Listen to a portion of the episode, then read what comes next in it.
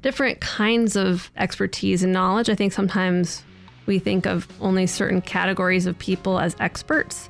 And so we want to challenge our students to start thinking about, you know, what are some other kinds of expertise and knowledge that are valuable, and how can we kind of try to make those more accessible.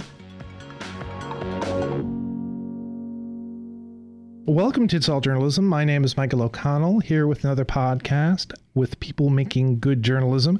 Joining me in studio today is an old friend from afar, Andrea Wenzel. Welcome to the podcast, Andrea. Thank you. It's delightful to be here. It's delightful to have you in studio. Now, you've been on the podcast a couple of times talking about solutions journalism. First, for a project you did in South Los Angeles, and then another project that you did in rural Kentucky. So, well, tell me why you're in town right now in D.C.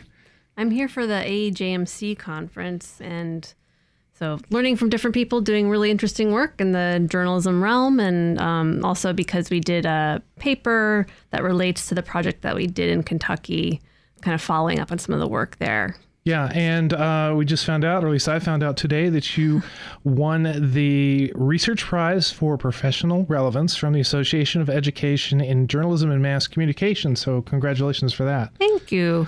So I guess it means you're relevant. I hope so. That would be great. I think that it's actually a really smart prize. It's the first year that I've done this prize, and I actually didn't know about it until we got it. And I got it with Sam Ford, my collaborator on the project. And I just think it's great to kind of give academics an incentive to think about how their work can be relevant.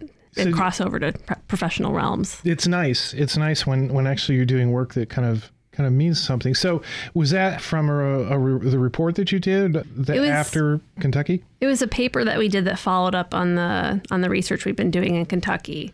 So yeah, a paper that we had submitted to this conference, and then they went through and reviewed all the papers from the conference, and they chose the winners from that.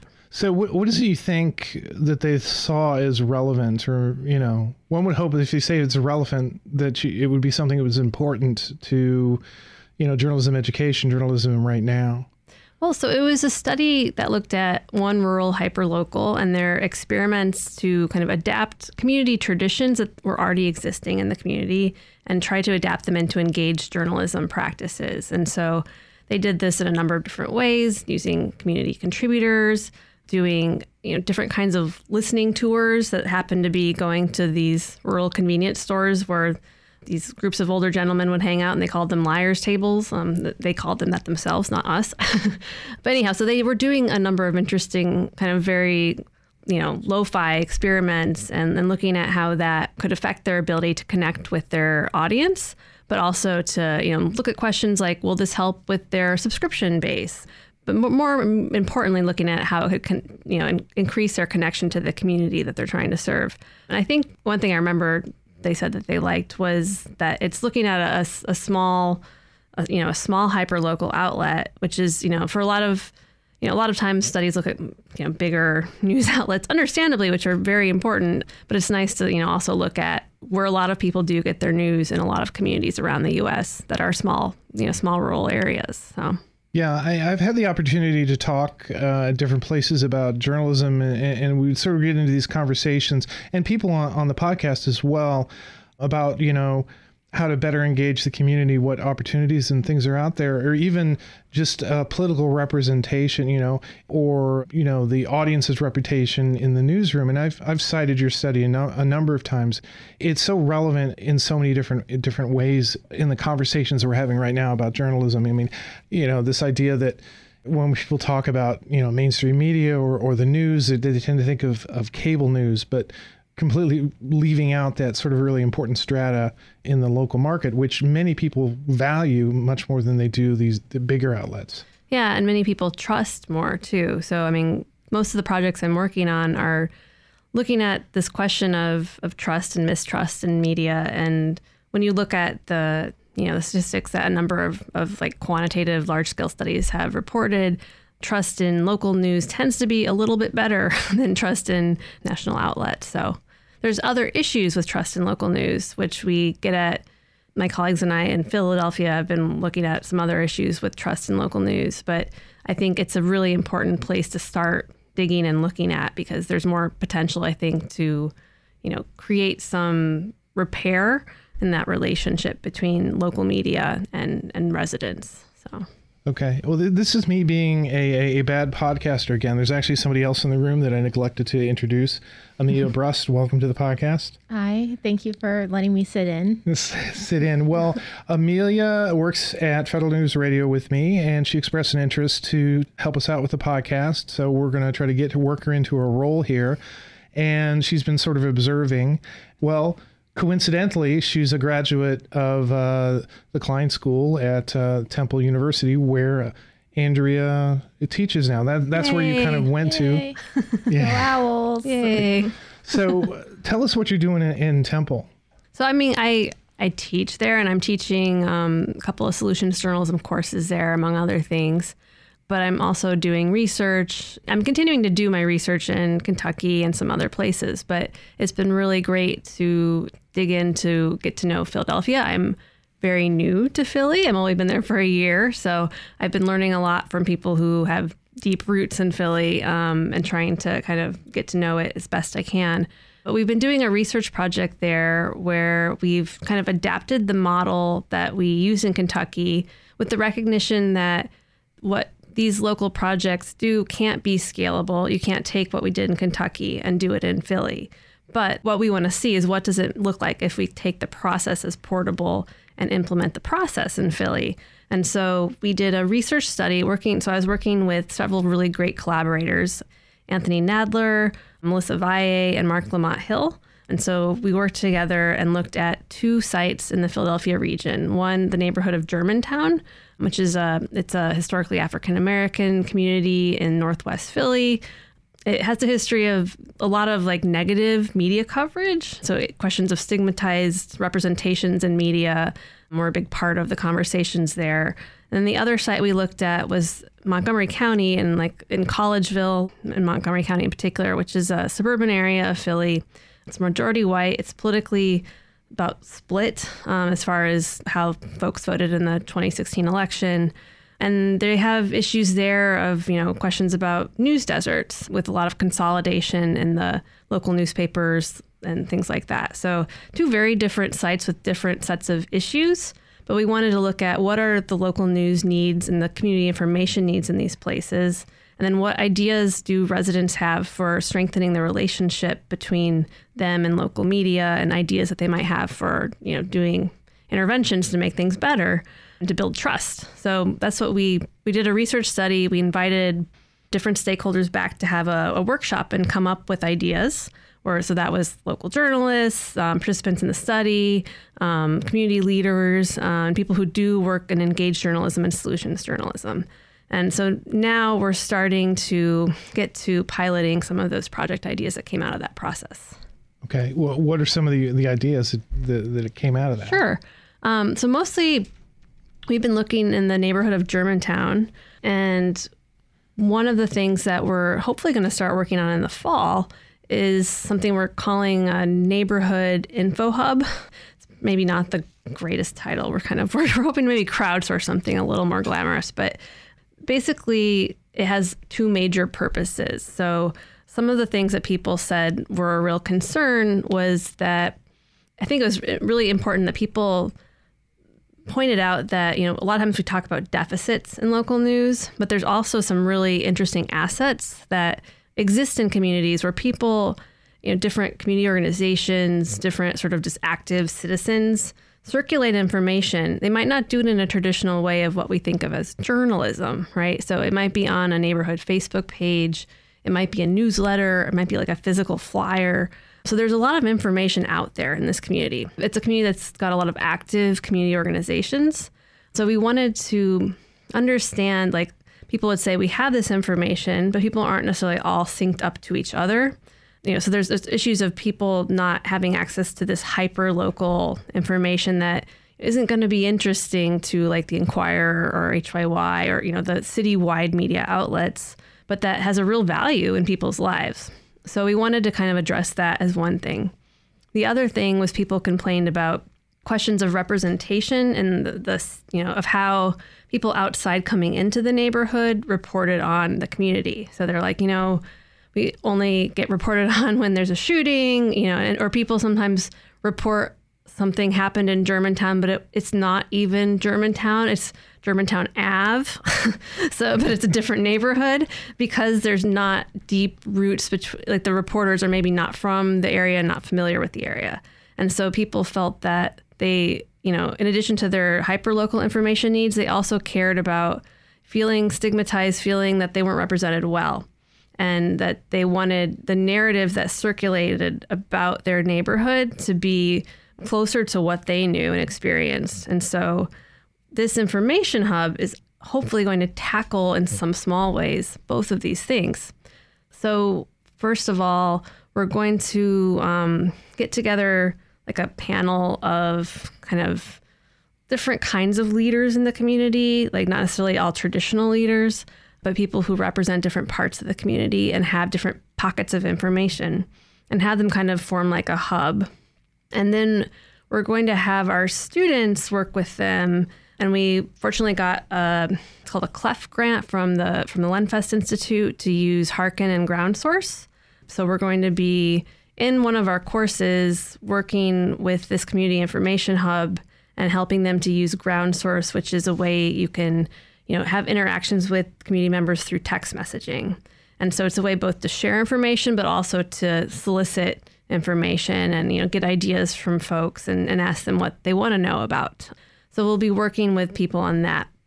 The other thing we'll do is we'll set up accountability relationships between this community info hub and some citywide media outlets. So WHYY, the public radio station, and an organization called Resolve, which is a Solutions Journalism collaboration, are also partnering with us on this. And so the Solutions Journalism collaboration Resolve has a coalition of different news outlets in Philly, like 20 outlets now.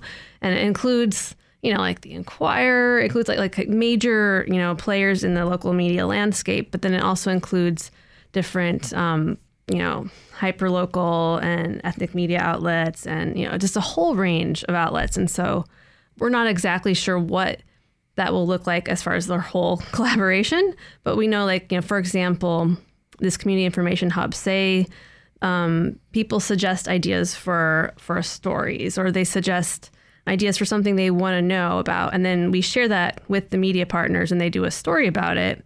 Then we're going to try to see, okay, can we set up like a accountability conversation where the reporter says, hey, you know, come at this time and talk to me about this story I just did about your neighborhood and tell me what you think. You know, did I get it right? What can I do better?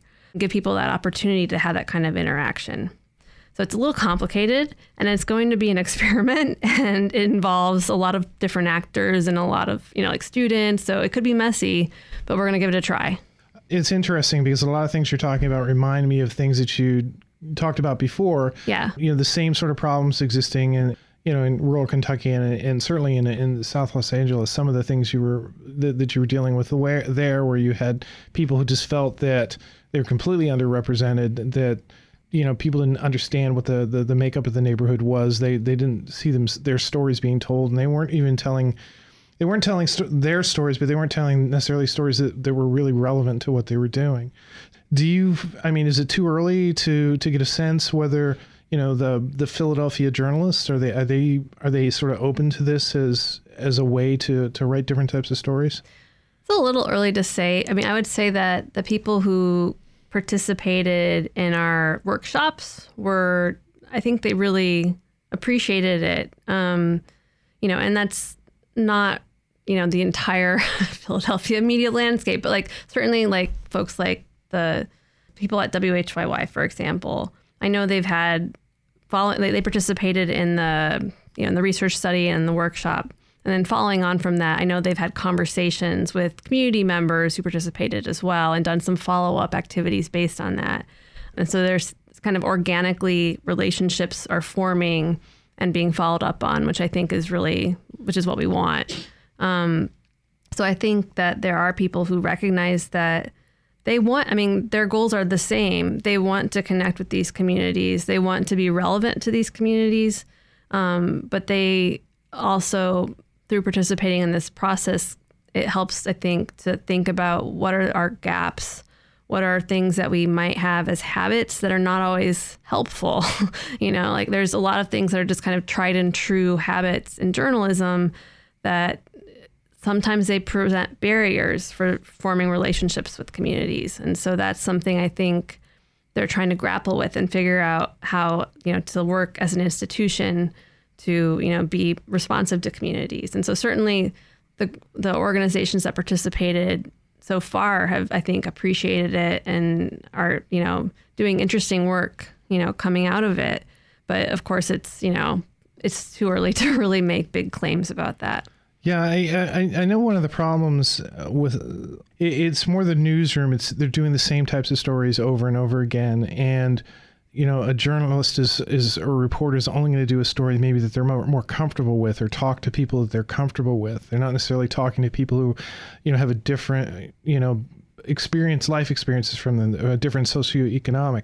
And looking at it from the other direction, it's, you know, those types of people aren't getting into newsrooms. They aren't rising through the ranks of newsrooms, and, you know, and they have a point of view that's just being completely ignored. And so, you know, when you have opportunities like this to bridge, I mean, that's a good thing.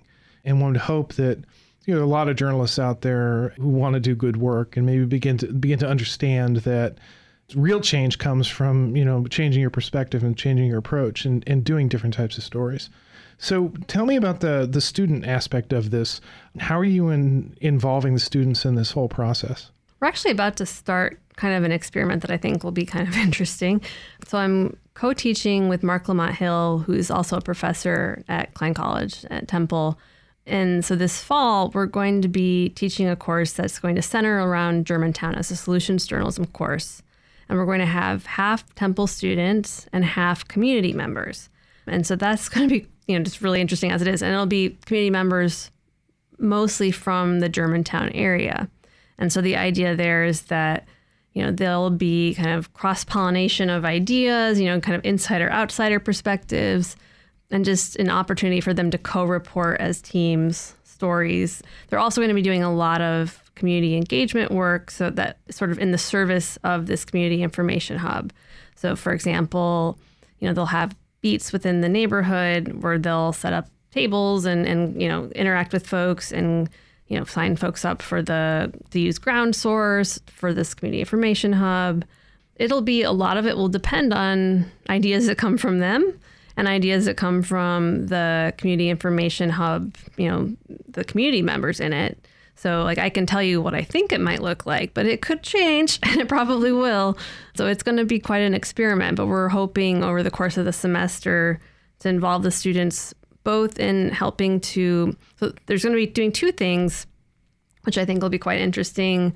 One, coming up with like a local knowledge database, we're calling it. It's so, you know how as a reporter, sometimes you're very busy. You have certain people, you know, you can call and they'll answer their phone and they'll be able to give you kind of quick, you know, they'll be able to talk in sound bites. So, you know, whatever you happen to need. The usual suspect. Yes. So what we've thought about is how can we help to build unusual, you know, so I should probably stop with that metaphor. But, you know, so they're going to look at coming up with a list of sources that maybe aren't traditional sources, you know, who maybe it's just a person who lived on a block for, you know, 40 years, and they're kind of the go-to person for, you know, if you want to know what's happening in that area, you talk to so-and-so. So that's, you know, somebody who might be on the source list. Different kinds of expertise and knowledge. I think sometimes we think of only certain categories of people as experts. And so we want to challenge our students to start thinking about, you know, what are some other kinds of expertise and knowledge that are valuable, and how can we kind of try to make those more accessible? And so they're going to put together this local knowledge database, and then we'll be able to also share it with media partners so that when, you know, WHYY or someone else comes into the community and wants to do a story about something, like they can look at this and be like, oh, well, that would be an interesting person to talk to for this story. So hopefully it will help to expand the menu of choices for journalists and for, of course, the students who are doing reporting too. So that's one of their assignments that they're working on. I'm going to just ask this question because I know it, and if there happens to be any other Temple Owls listening, they'll be thinking about this. Are you going to incorporate the Philadelphia neighborhoods like capstone course into this? because for anyone who didn't go to Temple, which is most people probably, that is the capstone course that journalism seniors have to take, and it splits students up into groups, and they go out and report on a particular neighborhood for the whole semester. And I'm sure Germantown has been in that rotation a couple times. Yep, it is. And yeah, I taught Philly neighborhoods one semester, and it was super interesting. And I'm in conversation with them about how we can collaborate. And so we're trying to sort of figure out the details of it, but we're definitely going to, see how we can, maybe some of the content that comes out of this will, go onto the Philadelphia neighborhood site. Maybe we can share some of the ideas that come up with the students working on Philadelphia neighborhoods at the time. But definitely that's something that we want to try to make that a collaboration. Mm-hmm. That's why I brought you in here, to ask those very specific Temple-related questions.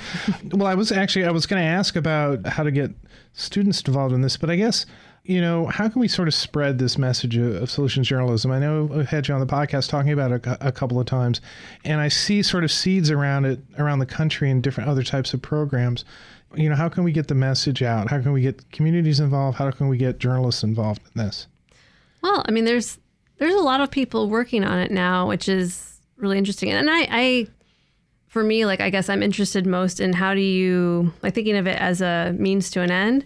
And I think solutions journalism ideally goes hand in hand with engaged journalism. But I think that it's an exciting place to start, because giving it that term is something what does that mean? And it's it's a thing that, some journalists have been doing for a long time without that term. But I think having it is super valuable. And even if it's a provocative conversation, because I know there's plenty of newsrooms where people are skeptical of it still and have concerns about advocacy journalism. But I think the Solutions Journalism Network, of course, is doing a ton of work, and they've grown quite a lot.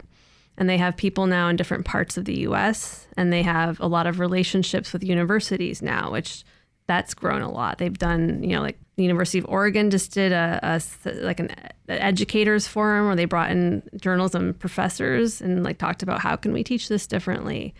They have people kind of working with newsrooms in different parts of the country and trying to make sure that they're working with not just individual reporters, but also working with editors, working with other parts of the institution, which I think is really important.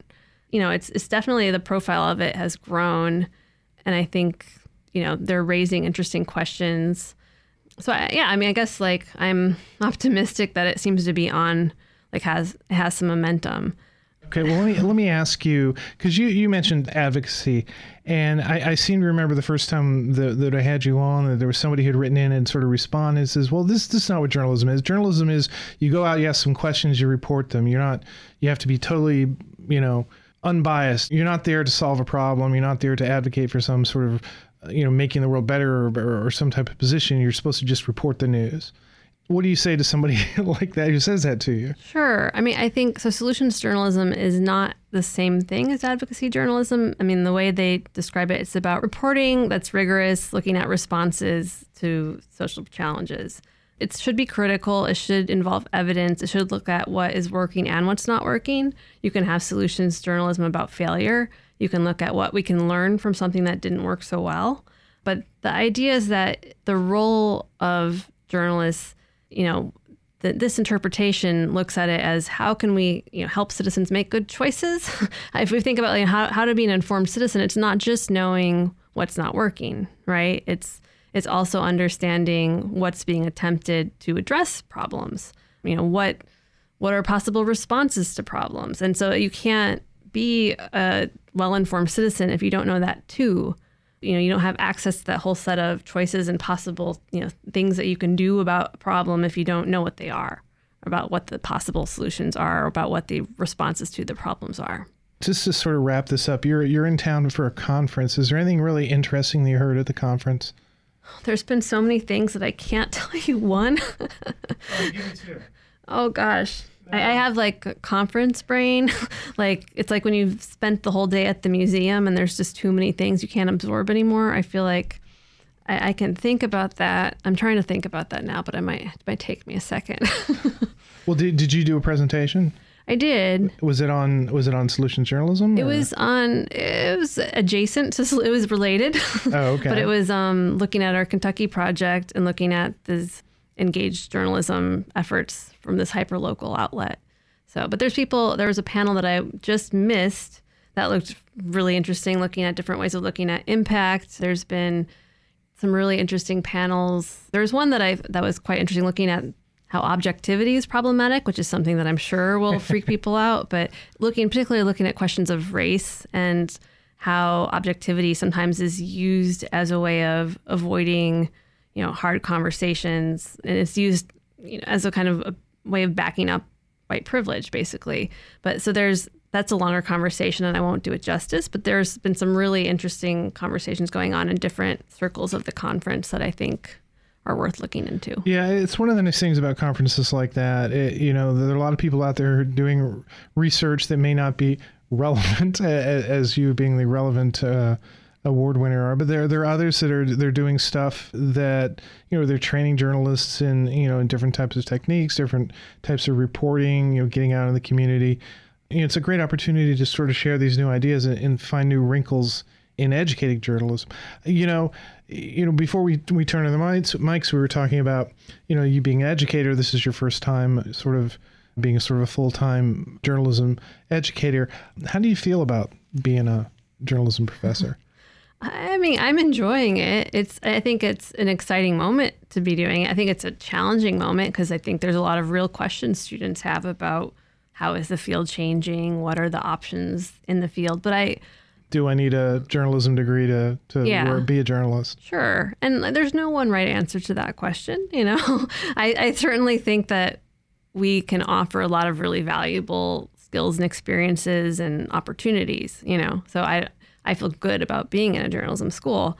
But I think it's just a really interesting moment in the U.S. as far as journalism goes, but globally as well, just with different practices being discussed, different, technological changes, so many different things going on right now that there's tons of challenges, but I think also some interesting opportunities as well. Yeah, it's I did a podcasting panel at the conference a couple of days ago. And before we started, I talked to the other professors there who, I teach like a graduate class like once a year, but they're regular professors. They're dealing with undergrads and graduates. And I asked them, the current political environment, what's going on? This whole dialogue about, is the media the enemy? If that sort of stuff.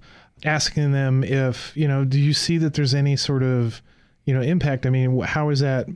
How are the students processing that as they're going to journalism school? And they didn't dodge the question, but they were like, well, we really don't see a lot of it. A lot of the students are just, checking off a box and moving through their degree. But there are others who are engaged in journalism. It's something that really concerns them and something they're thinking about. Yeah, no, it's obviously a huge thing. And, I think solutions journalism offers some interesting ways of thinking about questions of political polarization. There was an article and the author's name is escaping me right now. I can share with you, but it was really an interesting article looking at rethinking how journalists, cover polarized issues. And I think, in my own work, solutions journalism has come up because it's been a way of reframing the question of who is to blame in a highly polarized issue to how can we solve the problem. And so I think that that's an interesting way of thinking about, sort of diffuses the tension. Yeah, it's more of a pragmatic approach to it. It's like, oh well, let's not deal with this right and wrong, left and right, or whatever. Let's deal with the issue at hand and what can we do to sort of untie this knot. Yeah, and there'll still be differences, and there'll still be meaningful challenges as far as like it's not going to make everybody suddenly agree, but it's a way of reframing the discussion, and I think.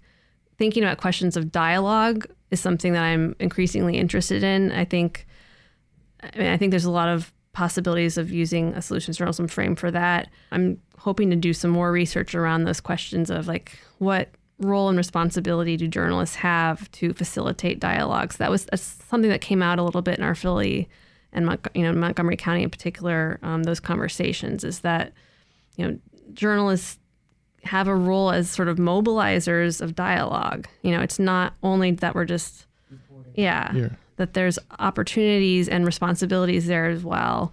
And I think that's an important thing to look at. That's why I think some of the work being done by different engaged journalism folks who really focus on like using community organizing strategies, like the Free Press News Voices folks, they just put out a study not too long ago, or not a study, but a guide for how journalists can use community organizing strategies, which I think is very valuable and people should check it out.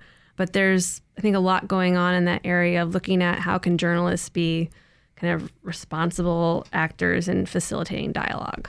This has been a great conversation. It's always, I love talking to you, Andrea. I'm really great having you in the studio this time. Thank you. Likewise, it's great to be here. You've been listening to It's All Journalism, a weekly podcast about the changing state of digital news. Find out more about us and download past episodes at itsalljournalism.com. It takes a lot of people to put together an episode of It's All Journalism. Nicole Agrisco produced this episode. Amber Healy wrote our web content. Nick Dupre wrote our theme music. Nicholas Hunter provided web support, and Amelia Brust helped with the planning. And I'm your host, Michael O'Connell.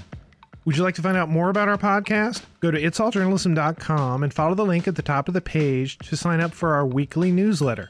You'll get the latest news about our podcast, information about live events, and just good conversation about good journalism. It's All Journalism is produced in partnership with the Association of Alternative News Media. Thanks for listening.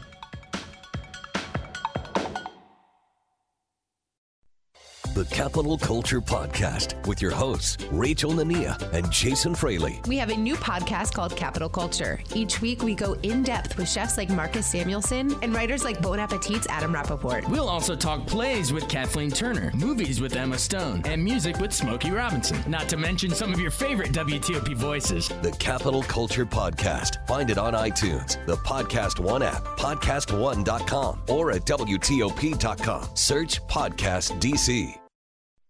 The Target USA Podcast with your host, JJ Green. Russia could render huge harm to this country. North Korea's secret missile. That could touch the whole of the United States. ISIS. D.C. is repeatedly mentioned as someplace they would like to see an attack. This is JJ Green. Join me each week for the latest on U.S. and international security on Target USA. The Target USA Podcast. Find it on iTunes, the Podcast One app, podcast1.com, or at WTOP.com. Search Podcast DC.